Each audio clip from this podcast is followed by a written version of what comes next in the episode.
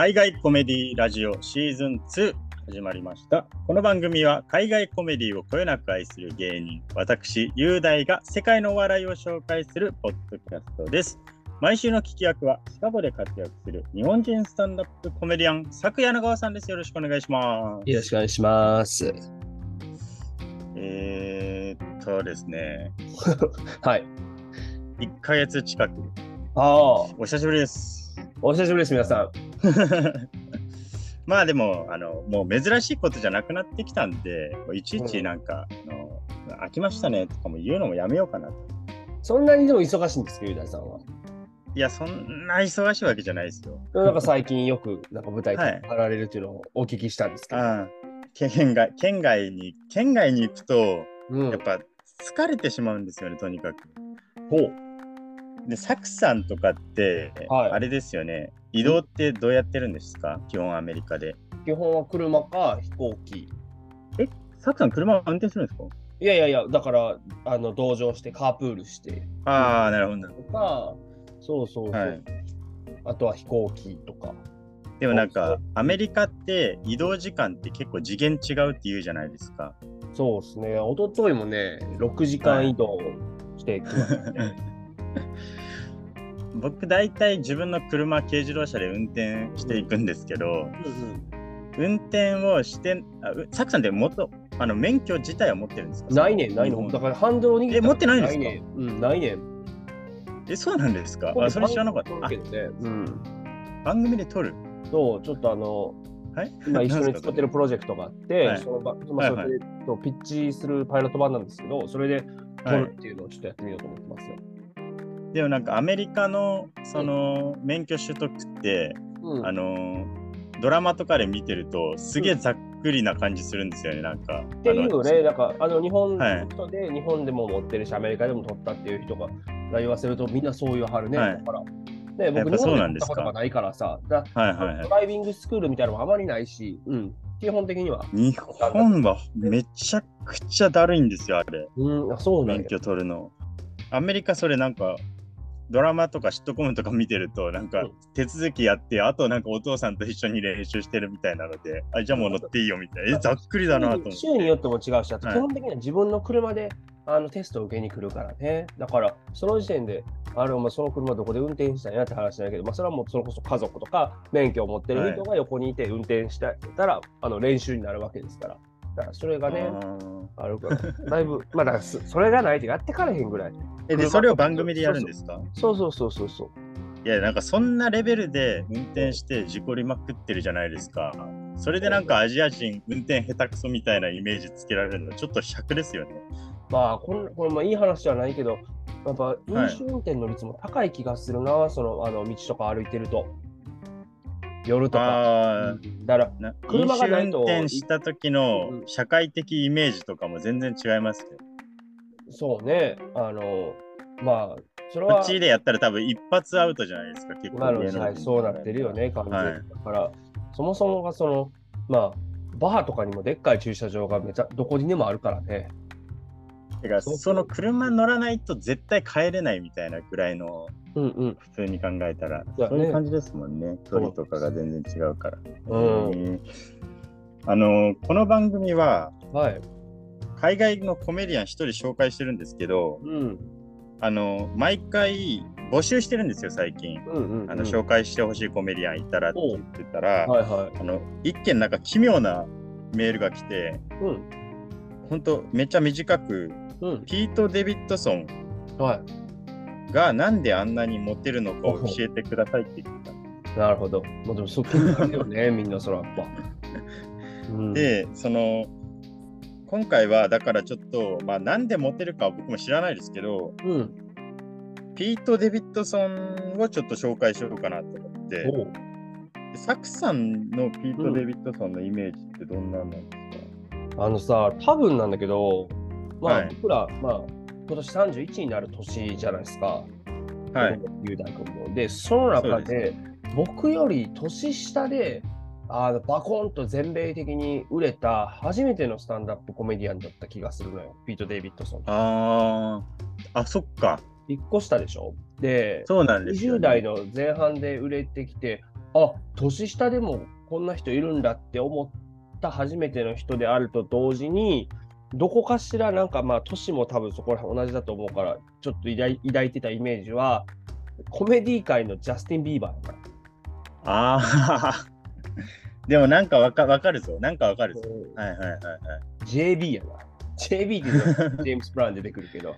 なんかピート・デビッドソンってその若くして成功したからこそのイメージっていうか、であともう一個聞きたいのが、そのスタンダップコメディアンでは一応あるじゃないですか、ピート・デビッドソンって。い。うんで、そのスタンダップコメディ界にサクさんってそう属してるんですけど、その中でのその界隈の中での評判とか評価って分かったりします、いや、やっぱいろんな話には出てくるけどさ、やっぱり。だからその、はい。ゲイというか、そのまあネタそのものというよりはむしろ、このね、いわゆる彼が取り沙汰される、こういわゆるゴシップ的な内容で注目されることの方が多かった人ですから、そうですね、世間的にはそっちで有名です、ネタとかの評価は正直今まであまり高くなかったし、まあ、そっちにスポットが当てられてしまうからこそ、スタンダップコメディアンたちからもなんだよみたいな時期は確かにあった。あーおもんないやろみたいなでも、ジャスティン・ビーバーもでもそんな感じですよね、でもそう、ら。でもまあジャスティン・ビーバーとかもさ、実はすごく実力あったり、楽曲のそうそうチームと。かすごいなと思うんだけど、ただ、はいそれで言うと、やっぱさ、しゃあないよなと思う。だって、20代前半でスタンダップコメディを、その喋れる経験も内容もないやろと思う、やっぱ。あー今考えたら。スタンダップとして20代前半の人を評価するっていうのは非常に難しいから。なるほど。っていうのはちょっと思いますね、そもそも。だからそこはちょっと気の毒だっただろうなというのは思います。逆に先に成功してしまった分だけ変なイメージがついたっていうか、そうねでそのあんまりこの番組ゴシップ的なネタは拾わない方なんですけど、一応あまりにも有名なんで先に言っておくと、うんピート・デビッドソンの、まあ、めちゃくちゃ有名になった本当きっかけがまずアリアナ・グランデと付き合ったんですよね。うんうんうん。婚約したよね。そうそこまで行ったんですよ。そうだよね。であとまあ一番最近だと、うんあのキム・カーダシアンはいはい。ありましたねと。か本当なんかすごいそうそうたるセレブリティとなぜか頻、繁に付き合うっていでう。マーガレット・クワリとかさ、カヤ・ガーバーもあったけど、僕、一番衝撃やったのははいケイト・ペッキンセールやね。え、ケイト・ベッキンセールってあの年上のやつそう、いや、ケイト・ペッキンセールは来れるかと。あこれはもうすごいなと思いましたね。しかもそのその時もなんかかっこよかったですよ、ピート・ルビットさん。なんか、そんだけ上の人とみたいなこと言われた時に、いや、これ男女逆だったら別にそんな言われないから、うん。なんかトランプとかにその話聞いてみたらとか言ってた時は、うんちょっと俺、あこいつかっこいいなって思いましたけど。うんうんうんうん で、あの、まあ、ゴシップ的なネタが多い人たち、多い人なんですけど、うん。ピート・デビッドソンはさっきも言ったように、僕らの1個下で、なんとだよね。93年生まれなんですよ。今年30か。まだ20代ちゃう？で、今年30。はい。で今29歳で、多分この番組で紹介するの最年少かもしれないです。前ね、おそらく。はい。結構いろいろ言って平。成初めてかもね、もしかしたら。平成生まれ。ああ、確かに確かに。ね。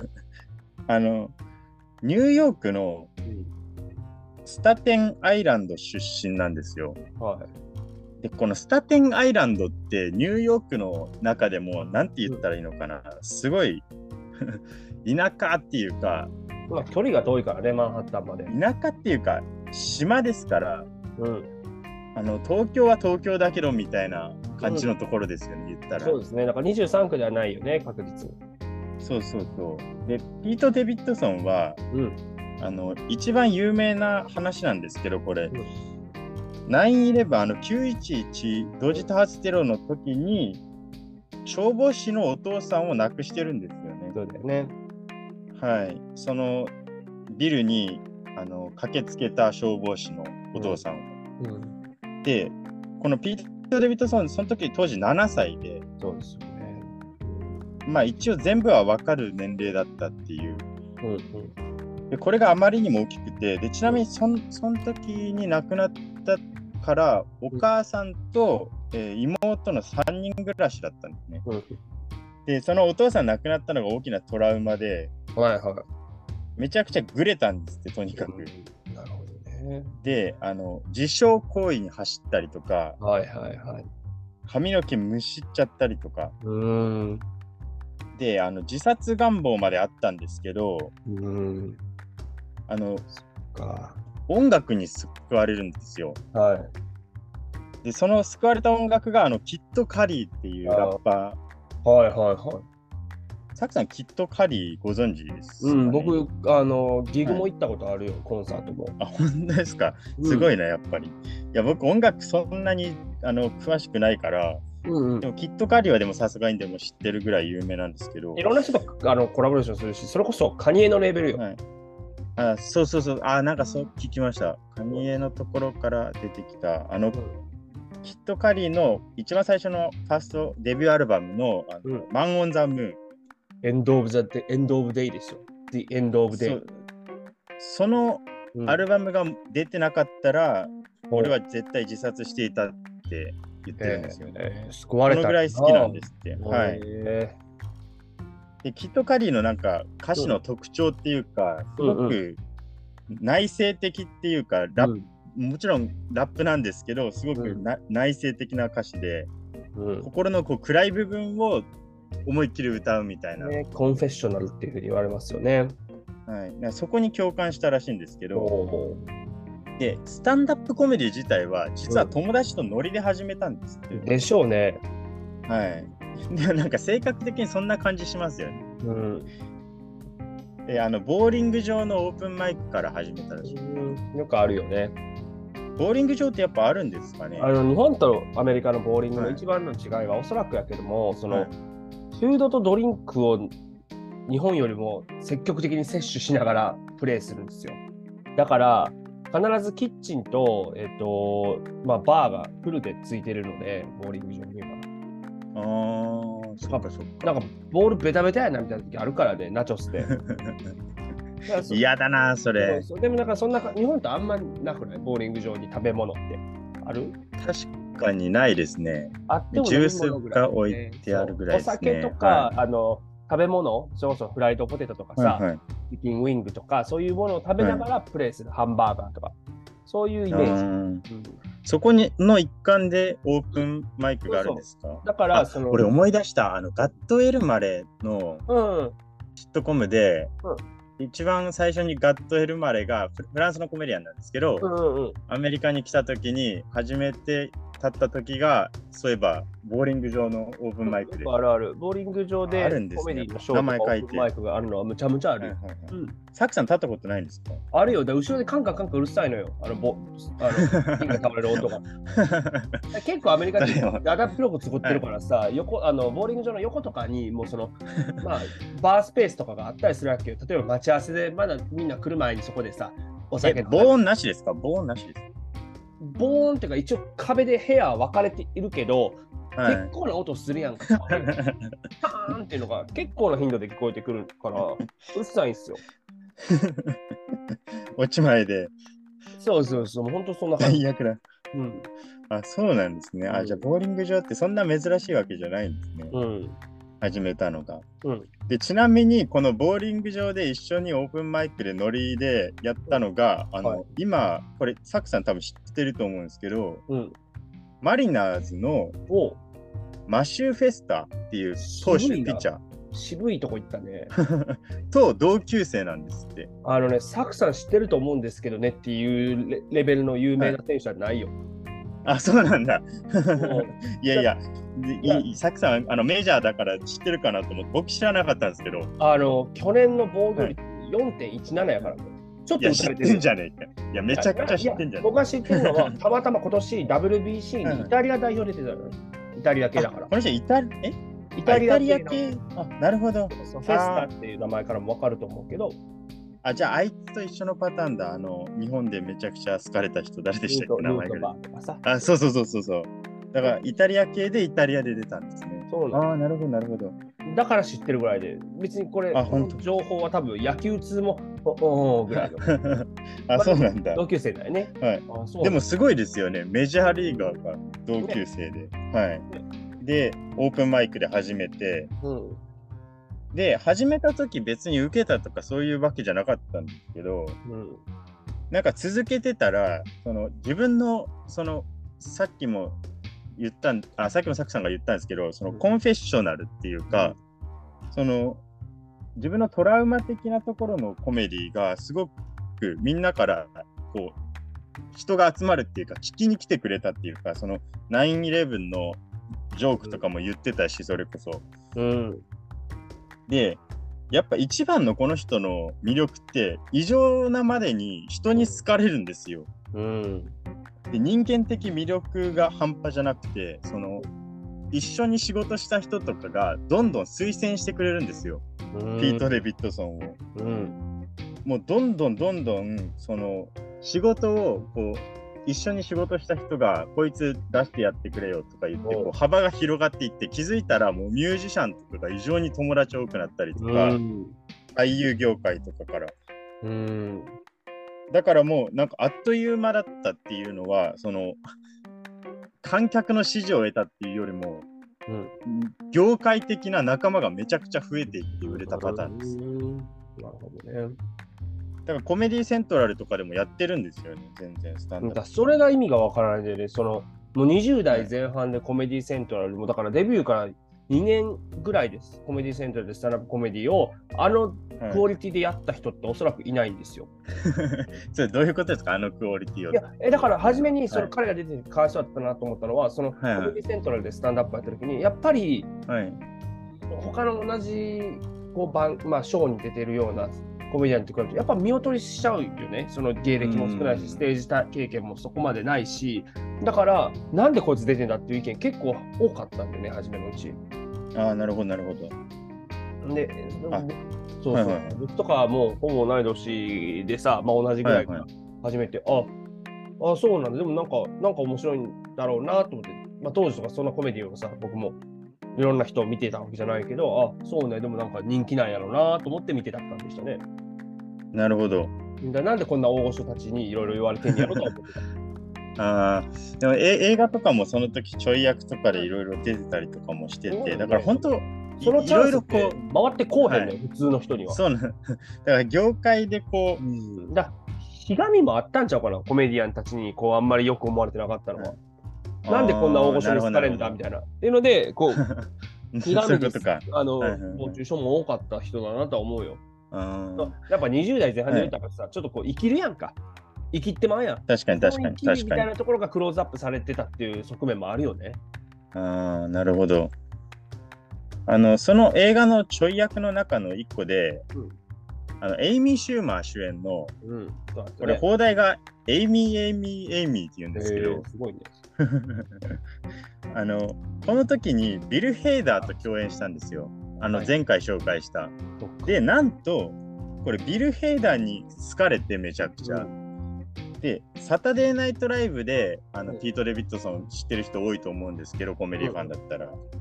サタデーナイトライブってこれ、ピート・デビッドソンはビル・ヘイダーが推薦したんですよ。ね、これ意外と知られてないよね。すごくないですか？ピ 共演者の推薦で。ね。はい。で、あの、だからこれ2014年のことなんで、わずか20歳、20歳でレギュラうーん。ー。で、当時のメンバーでは最年少です。ほで、今年か、今年に、あの、本当ちょうど今年2023年にう。うん。辞めたんですよ、うん。レギュラーを。うん。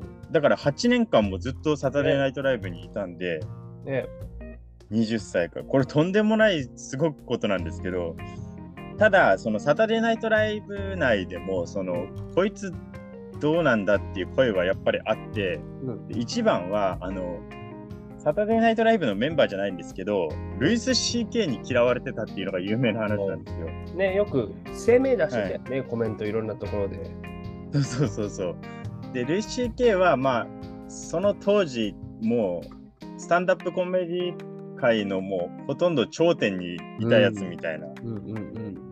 で、才能がこいつないから、サタデーナイトライブからクビにしろって、ずっとルイス CK がホストに来た時とかでも言われてたんですけど、なんと、その言ってたルイ・シー・ケイが MeToo ムーブメントで消えちゃったんですよね。そうですね。うん。はい、キャリアを終わらせてしまって、まあ、最近またちょっと復活しましたけど、うん。だから本当、運も半端じゃなくあるっていうのも言われてるんですよ。うん。そんな大御所に嫌われたら普通おしまいのところをなぜかなんか文句言ってたやつが消えていくっていう謎の現象もあってうん。ただ俺結構そのピート・デビッドソン好きなところもあってなんか、うんあのあんまり考えずにやってるところとかは俺面白いなって思うところで、彼の、そのなんか論理ロジックでやっていくタイプじゃないじゃないですか。うん。だからなんか危ないところのジョークとか、ただたびたびその炎上してるんですけど、うんとにかくこうさまざまなジャンルに友人がいて、顔が広くて、周りのみんなに愛されてるんで、うん。仕事が全然なくならないっていうか、はい。でピート・デビッドソンの話をするときに、やっぱり一番見てほしいのが一本映画があって、うん俺これをちょっと今回紹介したいんですけど、ピート・デビッドソン主演の、もう本当彼の人生、彼の話を元に作った映画で、はい。2022年の映画で、本当去年なんですけど、うん。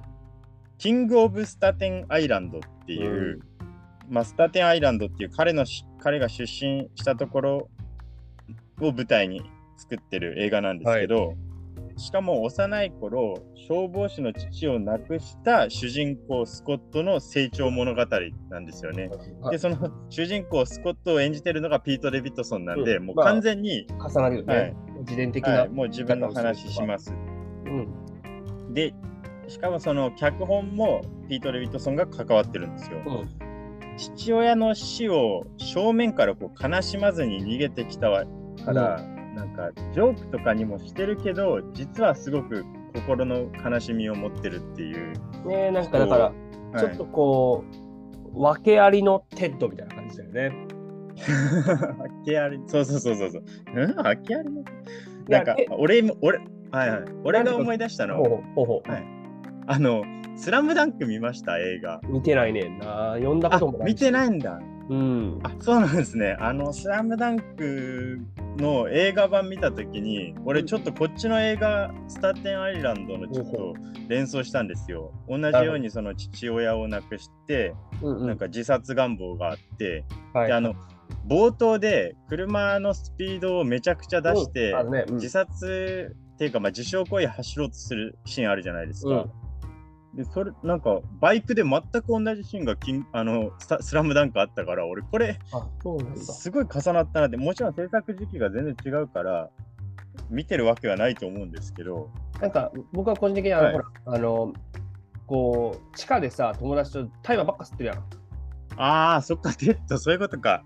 そうそうそうそうそこがなんかこうその闇を抱えながらもでもこうな半ば現実逃避じゃないけれども、そういうふうにまあ自堕落な生活を送りつつっていうところにからのまあ始まりっていうのはなんかすごくこうねあのなんていうかな今のアメリカの無気力さっていうのを表してるなっていうのは思ったね。しかも、その、友達はちゃんといるんですよね。そうそうそうそう。うんうんうんうんで、彼は、その、な何にもやる気が起きなくて、大学も行かずに親と同居してって、ただあの、タトゥーの彫り師になりたかったんですよね、ずっと。そうねうん。うただ、いろいろなんか問題行動を起こしまくっちゃったことで、まあ、本当い、いろんなことが起きるんですけど、あることをきっかけに消防隊に入るんですよね、下働きを始めるっていうか。うんうん。で、そこでどんどんちょっとずつ成長していくっていう話なんですけど、うんこれ、邪道アパト監督作品なんですよ。はいはい。で、やっぱり邪道アパトって言ったら、めちゃくちゃ下品ギャグオンパレートじゃないですか。うんで邪道アパトの中ではめちゃくちゃ普段より抑えてると思ったんですよ。確かにそうですね。うん。はい。で、そのやっぱり邪道アパトも彼の映画を撮ろうとしたって言ってたんで、うちゃんと。だから彼の資質的にそんなウェルメイドな映画には俺はなってないとは思うんですけど、うん。なんか映画全体のぎこちなさみたいなのがこの物語とすごくマッチしてて俺すごくいい作品になってるなと思ってて、なるほど。ぜひ見てほしいんですけどあのビル・バおー主人公スコットの母親に新たな恋人ができるんですけどうん。それを演じてるのがビル・バーなんですけどはい。もうこれほとんどそのまんまビル・バーの、うん。ねバーっていうコメディアンがビル・バーの役をやってるって感じなんですけど、うん。何癖もあるうるさい親父なんですけど、うんもう本当これめちゃくちゃいいいい演技してますビル・バーね。が。はい。だからぜひ見てほしい。あとあのシットコム好きとして外せないところがあって、うんあのこれ誰も多分あの言っても分かんないと思うんですけど、うん G オフィスうん。アメリカ版の、うん。のネタがなぜか入っててこれ、うん。なぜか分かんないんですけどあの主人公スコットのうん。友達が強盗をしようとするシーンがあるんですよね。おはいはい。でスコットがその友達に電話をかけてしまってうん。でちょうど強盗のやつらが店の中で隠れてる時にはいはい電話が鳴るんですけど、うんその時になぜかあのジオオフィスのテーマなんですよね流れる着信。あのタッタッタラタラタラっていうのが流れてであのちなみにそのスコットマイケル・スコットじゃないですかジオオフィスのはい、ああ、そういうことか。はいはいはい。主役の名前がうん。スティーブ・カレール演じる。うんでこの映画も主人公名前スコットで「おいスコット何やってるんだ!」って言ってジオオフィスのテーマが流れてるっていうなんでこんなギャグを入れてきたのかよくわかんないんですけどでその強盗してた友達って留置場に入ることになるんですけうど、ん。留置場に入って面会に行くじゃないですか、うん。その時に友達があのう俺の猫飼ってるからスプリングルスにえ餌をやってくれよって。言うんですけど、はいはいはい。はい。スプリンクルスっていうのは、ジオフィスに出てくるうん猫なんですよ。そうだそうだ。だからな、なんでこの、そう、ジオフィスネタを入れてるのか、僕、僕分かんなかったです、調べても。うん、なんかね。ただこれ、シットコム好きとして絶対、はい、入れときたいなっていう。はいはいはい。しかも気づいてないと思うから、みんな。うん。で、あの、まあ、それはいいとして、あの、これ全全部が、あの、すごく配役が僕、感動的だと思ってて、あの、ビル・バーが消防士の役なんですけど、うん。あのど同僚の役を演じてるのが、うんあのスティーブ・ブシェミおっていうコメディアン。でおスティーブ・ブシェミってもちろんコメディアンなんですけど、うん。あの彼は20代前半の時に若い頃消防隊で働いてたんですよ。あ、ほんまにそうなんや。そうなんですよ。でしかもスティーブ・うんブシェミって9-11の時に9.11の時に貿易センタービルから生存者とか遺体を探すためにその時仕事めちゃくちゃコメディアンとしてあったのにうん一回休止してタイに戻ってその活動を始めたんですよ。うーん。そうだからここでスティーブ・ブシェミしかもスティーブ・ブシェミはその消防隊の中ではめちゃくちゃあいつにちょっとチャンスやってくれないかみたいなうんこ。とを言う役なんで本当この配役って実はめちゃくちゃ感動的なんですよ。そういうことなんやね。はい。で、あの、ラスでトも、なんですけど、、え、2001年の時点でスティーブ・ブシェミってめちゃめちゃもうですよ。スティーブ・ブシェミもめちゃめちゃ聞いてるよね。だって、レザボアがもうだって92年でしょ、レザボア・ドッグスが。で、パルプ・フィクションも出てた94年でしょあ、そうもうかタランティーノ組なのか、実は。そうよ。映画でもや活躍しちゃって。ねえ。いや、ビッグ・リボースキーもうだからもうアルマゲドンもです。いや、もうだから、超有名人がそれでも助けに来たみたいなとこだったんだろうね、もともとのそのそうなんですよ。あ、そうなんや。うん全然知らない。はい。スティーブ・ブシェミは、だから、なんか、だからスティーブ・ブシェミがなんか俺喋るたんびにちょっと泣いちゃうっていう。ねえ。はい。すごいいい配役なんですよ、これう。んはい。で、あの、ラストシーンなんですけど、もうラストシーンとか言っちゃってるんですけど、あのでもあのこの映画結構前なんであのうん。実は撮られたのってコロナ前だったんですよ。た。だちょっとコロナ禍になって公開とかがいろいろ遅れちゃって配信になっちゃったんですけどはいで今ネットフリックスで見れるんで日本でも。うん。で日本語字幕ついてますちゃんと。うんうんだからぜひあの見てほしいんですけどうん。ラストなんですけど、まあ、うんネタバレとかいう映画じゃないから言うんですけど、あのうんうんラスト、彼女の市役所の試験にピート・デビッドソン演じるスコットがついていくんですよね。うん。だからニューヨークのちゃんと都会のところにマンハッタンに行くんですけど、うん。時間潰しててって言われて、彼女がし試験受けてる間。うんうん。で、ピーター・デビッドさん演じるそのスコットがその外に出て、最後、すごい綺麗な空のとある方向を見て終わるんですけど、うそのん、見ている先がその貿易センタービルがもともとあった場所なんですよ。グランドゼロなんだよね。はい。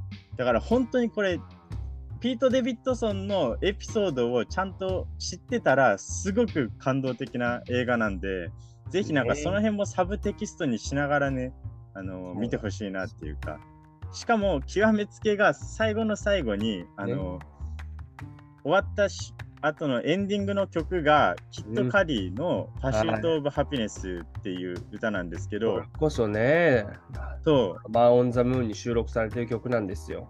あそうなんあやっぱこれあこれこれはデビューアルバムに収録されてるんですね。そうなんですよな。るほど。マン・オン・ザ・ムーンの、えーまあはいリードトラックリードトラックですね。あだからピート・レビットソンが救われた曲が最後にかかるっていうことですそね。う、多いんだよね。でその歌詞がなんか夢見ることになんかついてお前は何にも分かってないけどお前の知ってる範囲のことでいいからなんか言言えっていうか言葉に出せみたいな歌詞じゃないですか。うん。それがピート・デビッドソンのなんか人生そのものっていうか何も知らないやつってみんなに言われるじゃないですかピート・デビッドソンって。うん。でいろいろ批判も受けるんですけどうん自分の知ってる範囲でなんか面白いことを言ってキャリアをこう築いていってる感じがすごくいいなって思ってるんで、はい、ピート・デビッドソンの魅力が全部詰まったような映画なんでこの「キング・オブ・スターティン・アイランド」はぜひね見てください。はい。そんなわけで、今回はうんピート・レビットソンを紹介しました。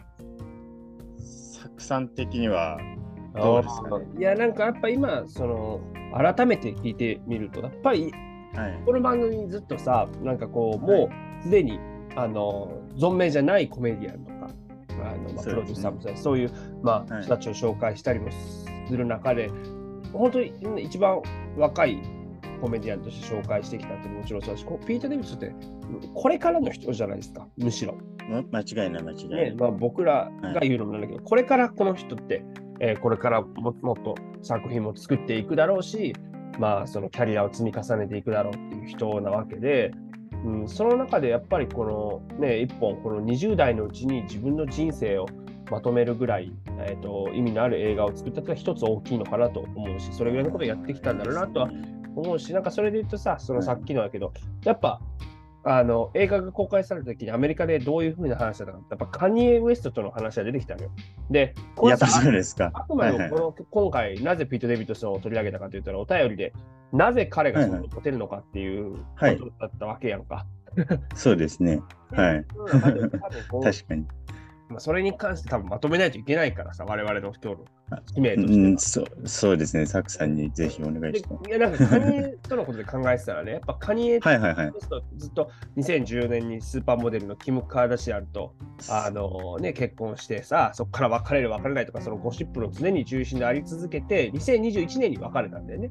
てか、調停し,、調停してたね、うんそ。その時に、じゃあ、キム・カーダシアンの彼氏として報道されたのがピート・デイビッドソンで、で、そのピート・デイビッドソンに対して、とにかくカニエが嫌がらせをしたわけですよ。その、はい。ね、いわゆるそのインスタでぐちぐち言ったりなんなら、あのじ自分のミュージックビデオのね、ミュージックビデオはすごかったですね。ねあの ピート・デイビスとそう明らかに意識してるだろうっていう粘土の人形を土に埋めて組み切る描写があって批判されたりして、でで、それに対してさしょうもないことコメディ界で逆に、えっ、と、ね、そのトレバー・ノアが批判してジョークにしたら、それに対してまたカニエがブチ切れて、で、今度インスタグラムで南アフリカを差別したら、インスタ凍結されるみたいな。でさ、グラミー賞出られなくなるけど、いろいろそういうふうに、エンタメ界全体に波及するぐらいの大きなことになっていったやんか。でも、そうですねやっぱ。りさ、はいやっぱりなんだかんだみんな、どんだけこのピート・デイビッドソンの素行が悪くても、はい。彼をこう見捨てなかったのは、やっぱりその、きっと報道されてない部分での、きっと彼の本当のその人間性であったりとか、何より僕は、このん痛みが分かる人なんだろうなっていうのをずっと感じてたんですよ。なるほど、そういうことか。その自分の育った環境で、そんなのさ、この多感な時期というか、ちっちゃい時にあんな事件でお父さんが亡くなるっていうのは本当に言いようのない悲しみで、それを、ね、そのコメね、コメディアンになって、えーまあ、そういうふうに人を笑かすっていうふうになるところだけでまずすごいし、で、そういうことが分かるからこそ、そういう、なんていうんだろうな、彼がとにかくモテるのって、セレブリティにモテるっていうことでしょ、要は、この質問の意図っていうのは。だから、セレブリティあー確かにやっぱアメリカで活躍してると、すごくそういう痛みというものがつきものなんだろうなっていうのは、最近わかるし、プライベートってないしさ、やし、す言われのない批判とかたくさんある中で、そういう人にこう寄り添うことができるっていうのが、やっぱ彼の一番の実は魅力なんじゃないかなと思う。彼が年を重ねた時にきっとその魅力とかこんだけ若い時に叩かれたからこそ彼がじゃあ40代50代になった時にどういう芸を見せてくれるのかっていうのを僕はなんかすごく期待してるし楽しみにしてるんだよね。いやー、いい。ありがとうございます。いやいやだからね、だからこそなるほどな20代までの少なくとも半生というか、まあ、まだまだ半生、半分って言って終わっとしないけどその、まあ、およそ30年間の彼を、まあ、うまく、ね、その才能あるスタッフたちがまとめた映画っていうものを今の時点で見とくことはこのちょうどね僕らと同じぐらいのこのリスナーにとってすごく意味のあることかなと。でそれ一緒に年を取っていけるわけや。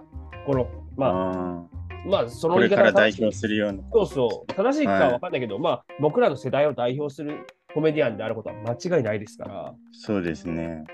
その意味で、この映画っていうのを見てみてほしいなというのは思いますね。いやー、いい、いい、いい。あー素晴らしい。いえいえ。完璧でしたよ。本当に完璧でした。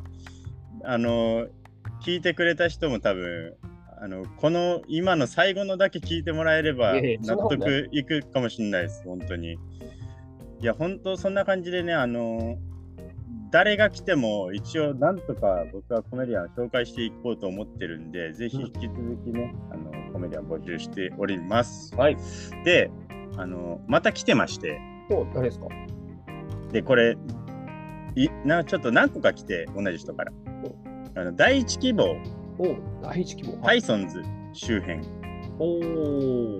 ただちょっと幅が広いので、うん来て、2がビッグ・リボースキーの解説をお願いします。おステスティーブ・ブシェミ。